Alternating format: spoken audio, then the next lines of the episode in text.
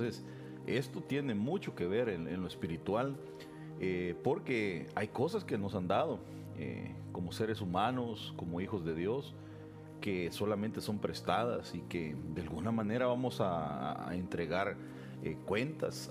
Por ejemplo, hay dones, hay talentos. Solo se me viene a la memoria aquel hombre del talento que, bueno, a uno le dieron 5, a otro 3, a otro 1, pero qué tremendo que el que le habían dado nada más 1, conforme a su capacidad, él lo que hizo fue enterrarlo, pero apareció el dueño del talento y venía pidiendo cuentas. Y de alguna manera nosotros en la vida vamos a tener que dar cuenta de muchas cosas. Por ejemplo, puede ser que tus hijos sean un regalo de Dios, algo que te han prestado en la vida, y que algún día vas a tener que dar cuentas y te va a preguntar el Señor qué hiciste con ellos, cómo los formaste, cuál fue la educación, los disciplinaste, qué les heredaste. O sea, es tremendo hablar de este tema. Pero veamos algunos versículos, por favor. Comencemos con Apocalipsis 3:1. Dice la palabra del Señor: escribe también al ángel de la iglesia de Sardis. Esto dice el que tiene los 7 espíritus de Dios y las 7 estrellas. Yo sé todo lo que haces y sé que estás muerto, aunque tienes fama de estar vivo. Despiértate y refuerza las cosas que todavía te quedan, pero que ya están a punto de morir. Pues he visto que lo que haces no es perfecto delante de Dios. Recuerda, pues, la enseñanza que has recibido, síguela y vuélvete a Dios. Si no te mantienes despierto, iré a ti como el ladrón y cuando menos lo esperes. Qué tremendo, hermanos. Mire, le voy a subrayar acá. Dice, despiértate. De alguna manera, esta iglesia estaba dormida y luego le dicen, refuerza. Mire, refuerza, y le dicen las cosas que todavía te quedan. Que todavía te quedan. Qué tremendo, porque quiere decir que ya había perdido algunas cosas, pero que el Señor le llama la atención, le dice, despiértate, refuerza. Había debilitado de alguna manera sus áreas, y le dice, todavía te quedan unas cosas, hombre, no dejes que se pierdan. Mire, pero que ya están a punto de morir. O sea que también morir es perder, es cuando algo se muere, es una pérdida. Entonces hay cosas que se mueren y que vienen a ser pérdida en nuestras vidas. Entonces, de alguna manera creo que Dios nos está hablando, despertándonos, diciéndonos, hey, despiértate, no dejes que se pierda lo que todavía te queda. Entonces, hay que cuidar lo que todavía conservamos, como quizá una especie de semilla que si la cuidamos va a dar buen fruto, va a producir si la cuidamos y la ponemos en la tierra correcta, porque la Biblia dice que hay ciertas semillas que son, ¿verdad?, sembradas, pero que las aves vienen a robarla para que no dé fruto.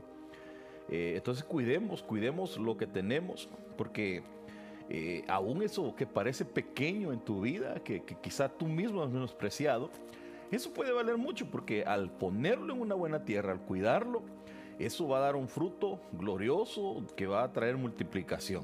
Por eso es que tenemos que rendir nuestras coronas, rendir nuestros dones, todo, como dice en el libro de los Hechos, que todos los rendían a los pies de los apóstoles. Entonces, de alguna manera, nosotros tenemos que aprender a rendir lo que tenemos para poder permitir que esa semilla dé fruto, como aquel joven. Se me viene a la memoria aquel niño que fue el único que fue capaz de decir, yo tengo estos panes y estos pececillos y miren que si sirven. Y entonces el Señor lo tomó y lo multiplicó y todavía sobró. Entonces, eso que sirva hoy a nuestras vidas para entender que Dios quiere utilizar aún lo que tú piensas que es pequeño. Mateo 18:11 dice, porque el Hijo del Hombre ha venido a salvar lo que se había perdido. Qué hermoso. porque el Señor vino a salvarnos, a derribar nuestros enemigos, a destruir las obras del maligno. Él vino a salvar lo que se había perdido, que eso es esa obra solo Dios la puede hacer, solamente Jesús. Nadie más puede salvar. Verdaderamente el que ya ha conocido a Cristo es un dichoso, es un bendito, y el que no le ha conocido tiene la oportunidad en este tiempo de conocerle, de poder decir: yo quiero saber, yo quiero tener esa salvación gloriosa. Qué lindo que el Señor se dio a la tarea de venir a buscar a los perdidos. Qué gran obra la del Señor, de verdad. Efesios 5:25 dice: maridos, amad a vuestras mujeres, así como Cristo amó a la iglesia y se entregó a sí mismo por ella, para santificarla, habiéndola purificado en el lavamiento del agua por la palabra, a fin de presentársela a sí mismo una iglesia gloriosa, que no tiene mancha ni arruga ni cosa semejante, sino que fuese santa y sin mancha.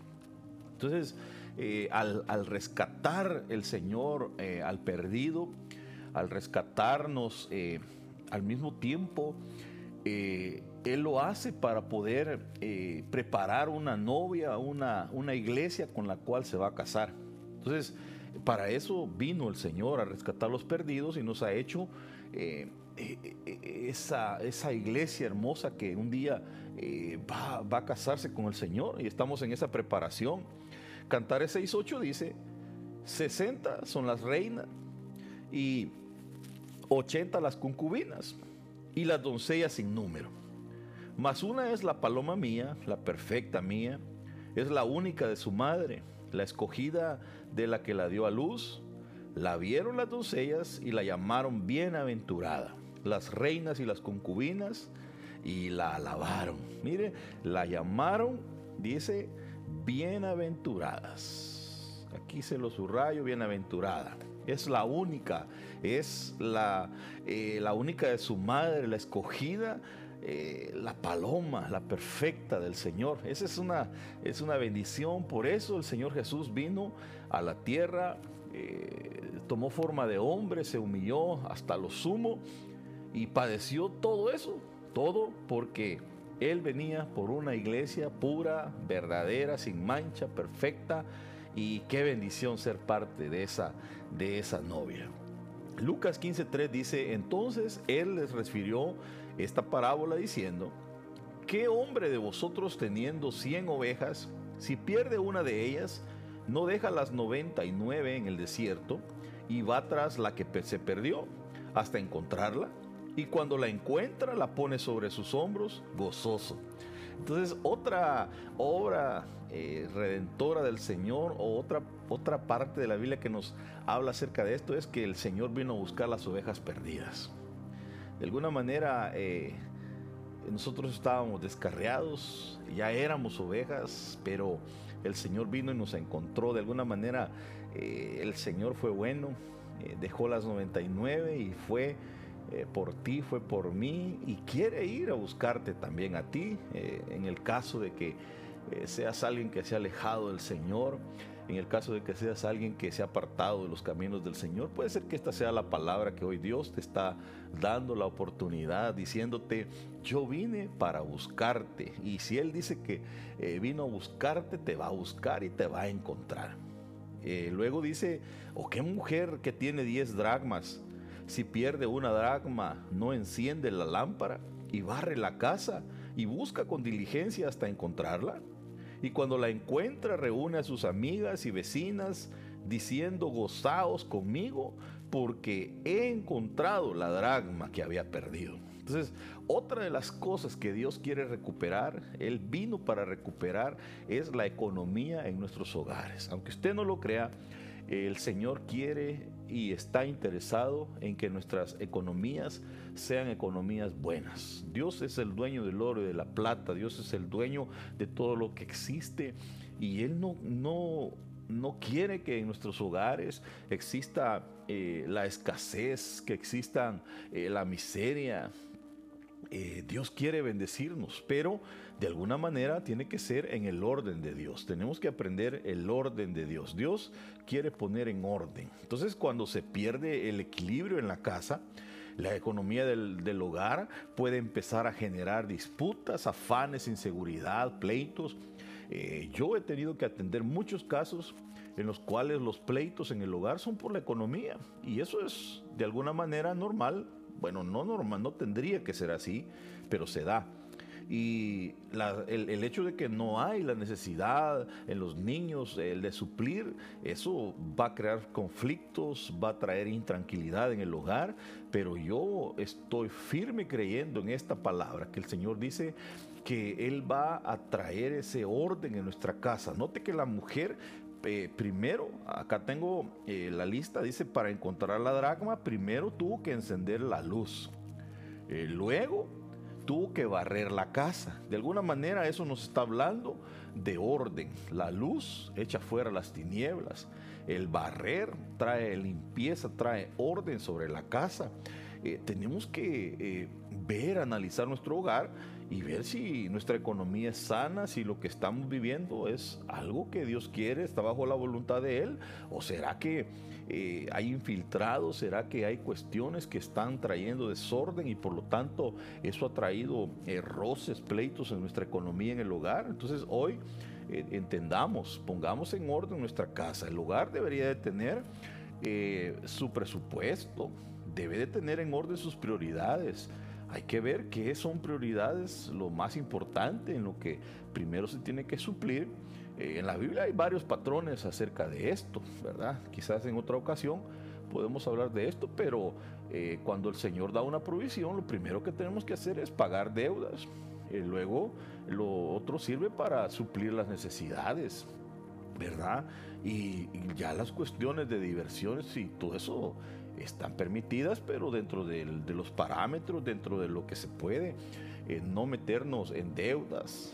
Hay personas que topan sus tarjetas solamente por diversión, por cuestiones que quizás no valían la pena, y luego están con una jarana y quizás no era la voluntad de Dios. Entonces yo creo que nuestros hogares tienen que ponerse en orden. Dios quiere que recuperemos nuestra economía. También dijo, un hombre tenía 2 hijos y el menor de ellos dijo a su padre: Padre, dame la parte de los bienes que me corresponde. Y les repartió los bienes. No muchos días después, juntándolo todo, el hijo menor se fue lejos a una provincia apartada y allí desperdició sus bienes viviendo perdidamente. Y cuando todo lo hubo malgastado, vino una gran hambre en aquella provincia y comenzó a faltarle. También una de las cosas que Dios quiere recuperar, y esto sí yo verdaderamente lo creo, es que Dios quiere recuperar a los hijos que están perdidos. Su palabra dice en el libro de Malaquías que en este tiempo el Señor, en los últimos tiempos, Él enviaría al profeta Elías, el cual va a hacer volver el corazón de los padres hacia los hijos y el de los hijos hacia los padres. Y creo que es parte de la restauración. Hemos aprendido en estos días, en estos últimos meses, que la familia es parte del escenario escatológico y que creo que Dios está interesado en las familias. Dios tiene que traer una restauración. Si tú verdaderamente tienes hijos que se han apartado, hijos que no quieren conocer del Señor, créele a esta palabra, créele, porque Dios quiere recuperar a los hijos. O también puede ser para aquel hijo que ya conoce de Dios, pero que por algún motivo se ha apartado. Hoy el Señor te habla. Si llegara esta palabra a tus oídos, entiende que quizá no soy yo, sino es Dios hablándote, trayéndote esta palabra de ánimo, esta palabra a tu corazón, para que entiendas que es tiempo de que vuelvas a casa. La Biblia dice que aunque el hijo se aparte, se vaya, siempre va a volver a casa. Si es hijo, va a volver. Génesis 3:23 dice: y el Señor Dios lo echó del huerto del Edén para que labrara la tierra de la cual fue tomado. Fíjese que el Señor está interesado en que recuperemos el paraíso. El hombre perdió el paraíso, el derecho de habitar en el paraíso, por haberle fallado al Señor, por la desobediencia. Había muchas cosas, muchos factores que privilegios, si le queremos llamar, que el hombre tenía, y las perdió por haber desobedecido. Entonces, de alguna manera, de nada sirve tener todas las comodidades, los bienes en el hogar, si el Señor no es el rey de nuestra casa. El Señor bajaba al huerto, hablaba con el hombre, tenía una comunión, podía hablar directamente con él. Y cuando el Señor descendió, después de que pecaron, usted puede ver la reacción del hombre, cuál fue. El Señor le dice: Adán, ¿dónde estás? Y el hombre contesta: me escondí porque tuve miedo. Note, uno de los primeros síntomas que le da a una persona que está en pecado, el pecado, eso es lo que produce, es el temor. Aprovechando en estos días que estamos viviendo, echa fuera todo temor. No te dejes intimidar, tampoco no intimidemos, no levantemos cuestiones que muchas veces ni siquiera sabemos, porque a veces lo que hacemos es meterle terror a las personas, pero la Biblia dice que usted y yo no somos terroristas, al contrario, somos hijos de paz. Mi paz os dejo, mi paz os doy, dice el Señor, no como el mundo la da. Que no se turbe vuestros corazones. Entonces, en estos tiempos de crisis, como lo es el coronavirus y todo lo que se habla, creo que como hijos de Dios tenemos que guardar la paz, la confianza. La palabra dice: el que habita al abrigo del Altísimo morará confiadamente bajo la sombra del Omnipotente. Por lo tanto, entendamos que Dios es un Dios de paz, y tenemos que hacer que el Señor sea el Dios de nuestros hogares. En el paraíso el hombre hablaba íntimamente con Dios. El recuperar el paraíso, entonces también es recuperar la comunión con Dios. Un hogar que es un paraíso, que ha recuperado el paraíso, es un hogar donde existe la oración, es un hogar donde se habla con Dios, donde hay intimidad, donde los padres le enseñan a sus hijos a hablar con Dios. Eso es paraíso. Además, al perder la comunión con Dios, tuvieron miedo. Y cuando hay miedo en el hogar es porque hay falta de amor, porque la Biblia dice que el amor echa fuera el temor. Por lo tanto, si hay temor en tu vida, si hay temor en los hogares, lo que necesitan es amor. El amor echa fuera el temor. Génesis 4:25 dice la palabra del Señor: y conoció Adán otra vez a su mujer, y ella dio a luz un hijo y le puso por nombre Set, porque dijo ella: Dios me ha dado otro hijo en lugar de Abel. Entonces, algunos padres pasan la mayoría del tiempo regañando a los hijos sin instruirlos primero. No podemos tratarlos de esa manera sin antes darles la instrucción. A un niño no se le puede gritar sin antes haberlo instruido. Debemos de ser pacientes con ellos e instruirlos, pero en el amor del Señor, y darles siempre palabras de bendición. Tú como padre estás destinado, tienes la demanda de parte de Dios de bendecir a tus hijos. Tienes que aprender a bendecirlos, no a maldecirlos. Enséñales, dales el ejemplo, ora por ellos y recupera el paraíso, porque tenemos que recuperar a nuestros hijos. Note que Adán y Eva tenían hijos dentro del paraíso, pero luego que perdieron el paraíso, sus hijos empezaron a nacer fuera del paraíso. Y las consecuencias fueron notables. Caín mató a su hermano, pero el Señor trajo una recompensa, una restauración, restituyó al que había fallecido, porque Dios siempre es bueno. Pero vea las consecuencias. Yo preferiría tener un paraíso y no un infierno. Yo no sé tú qué piensas acerca de esto, pero yo creo que nuestros hogares tienen que llegar a ser un paraíso en el Señor. Y esa es una de las cosas que Dios quiere que recuperemos. Génesis 22 dice: y Abraham dijo a Sara, su mujer: es mi hermana. Entonces Abimelech, rey de Gerar, envió y tomó a Sara. Dios quiere que recuperemos, por ejemplo, el trato con nuestros esposos. Mire que Abraham a su mujer Sara la entregó a este rey Abimelech y le dijo: pues llévatela, ¿verdad? Ella es mi hermana, le dijo. En cierta parte era su media hermana, pero también era su esposa. Y a veces el trato lo hemos perdido entre esposos. se ha perdido la identidad entre padres e hijos. Y yo creo que todo tiene que ponerse en orden. Tenemos que recuperar el orden en el hogar y entender el lugar de cada uno. El hombre como cabeza, la mujer como madre, como instructora de sus hijos, y los hijos como hijos que son. No, a veces los hijos son los que mandan, no, el orden tiene que ser recuperado en nuestros hogares. Ellos se miraban como hermanos y no como esposos. Entonces, Dios quiere que recuperemos el trato entre nosotros.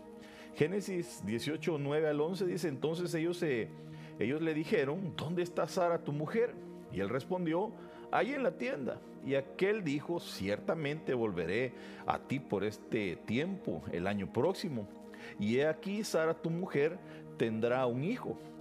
Y Sara estaba escuchando a la puerta de la tienda que estaba detrás de él. Abraham y Sara eran ancianos, entrados en años, y Sara le había cesado ya la costumbre de las mujeres. Entonces, esa es otra cosa que Dios quiere recuperar. Abraham tuvo 6 hijos después de que Sara murió. Y eso que Sara se rió de él, pero el amor, el deseo nunca cesa, al contrario, tiene que ir creciendo en nosotros como parejas. Si tú estás casado, yo te bendigo y entendamos que el amor no deja de crecer. El amor todo lo puede, todo lo soporta, todo lo sufre, todo lo espera, va en aumento. El amor es Dios. Entonces, si metemos a Dios en nuestros hogares, todo nos va a ir bien. Agarremos esta promesa como Abraham, que aún ya viejo, que dice que su cuerpo parecía ya como muerto, el Señor lo levantó y mire, hasta tuvo más hijos después del hijo de la promesa. Génesis 18:12 dice, y Sara se rió para sus adentros, diciendo, tendré placer después de haber envejecido, siendo también viejo mi señor. Entonces, hay muchas cosas que pueden provocar que el uno al otro ya no se deseen, ya no se gusten. Y es porque a veces descuidamos los detalles, las atenciones como parejas, el tiempo de calidad. Todas esas cosas pueden estarnos distanciando, pero es tiempo de que recapacites y que vuelvas al rol que te corresponde como esposo, como esposa, y poder trabajar en las relaciones y no permitir que las zorras pequeñas destruyan nuestra viña. Génesis 9:21 dice, y bebió el vino y se embriagó y se desnudó en medio de su tienda. Entonces Noé, una de las cosas que perdió fue el respeto, fíjese, porque al embriagarse se desnudó en medio de la tienda. Y algunos han de conocer la historia que uno de sus hijos entró y aún pues lo violó.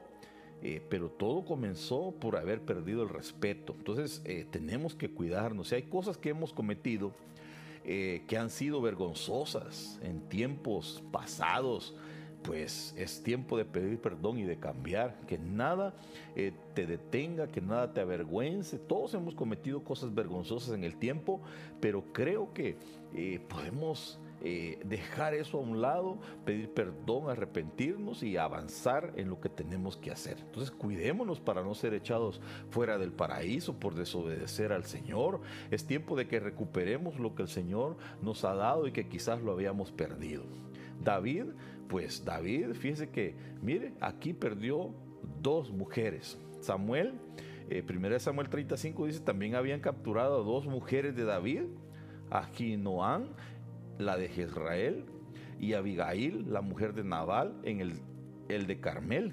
David estaba muy preocupado porque la gente afligida por sus hijos e hijas hablaba de apedrearlo, pero reconfortado por el Señor su Dios, pidió al sacerdote Abiatar, hijo de Ahinoam, traedme el efod. Abiatar le llevó el efod y David consultó al Señor, ¿puedo perseguir a esa banda?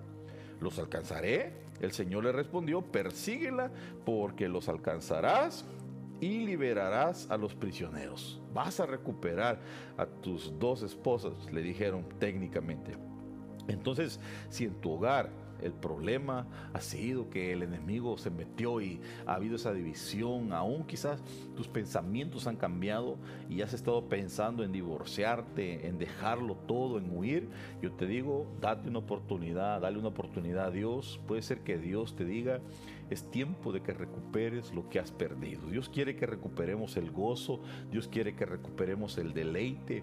Curiosamente, Jezreel significa Dios es agradable, mi hermano de gracia o padre deleitoso. Y Abigail, alegría. Mi padre me da gozo o tengo placer. Mire qué hermoso lo que había perdido este hombre. Mire, había perdido la gracia, el deleite, y Abigail, alegría. Entonces había perdido y gozo o tengo placer. Son cosas que el enemigo quiere robarte, pero que tú puedes recuperarlas. Voy a leerte un versículo más y quiero dejarte con esta palabra. Primera de Samuel 30 dice, cuando David y sus hombres llegaron a Siclag, 2 días después, los amalecitas habían hecho una incursión por el Negev y Siclag. Habían atacado e incendiado la ciudad y se habían llevado prisioneros a las mujeres y a los pequeños y a los ancianos del lugar, aunque no habían matado a nadie, se los habían llevado y habían seguido su camino. Este Amalec es un enemigo, significa un pueblo que lame o hijo de la carne. Entonces, lo que ellos habían hecho es, Amalec es uno de los enemigos que más odiaba a Dios en el desierto, que ataca a los débiles, a los que se quedan atrás, pero que se había llevado prisioneros a todos estos hombres, niños, y el Señor es uno de los enemigos que Él odia. Y entonces, 1 Samuel 36 dice, David se angustió mucho porque el pueblo hablaba de apedrearlo, pues todo el pueblo estaba en amargura de alma, cada uno por sus hijos y por sus hijas, mas David se fortaleció en Jehová su Dios. Y eso es lo que tenemos que hacer, fortalecernos en el Señor, fortalecernos y reclamar lo que es nuestro. Es tiempo de clamar por una victoria, es tiempo de pedirle al Señor que devuelva a nuestros hijos, es tiempo de pedirle al Señor que regrese todo lo que se ha llevado el enemigo, que lo suelte y que podamos volver a vivir la vida que el Señor le agrada. Cuando se pierde algo, es tiempo de buscar a Dios de rodillas. Por lo tanto, te animo, te bendigo y le pido al Señor que te revele las cosas que has perdido y que puedas levantarte en oración, en búsqueda y clamar al Señor para que sean devueltos tus días, tus años, tu felicidad, tu esposo, tu esposa, las cosas que has perdido, tus hijos. Es tiempo de salvación. Dios no te dejará ni te desamparará. Siempre estará contigo y podrás recuperar las cosas que has perdido. En el nombre de Jesús lo creemos. Te bendigo y hasta la próxima.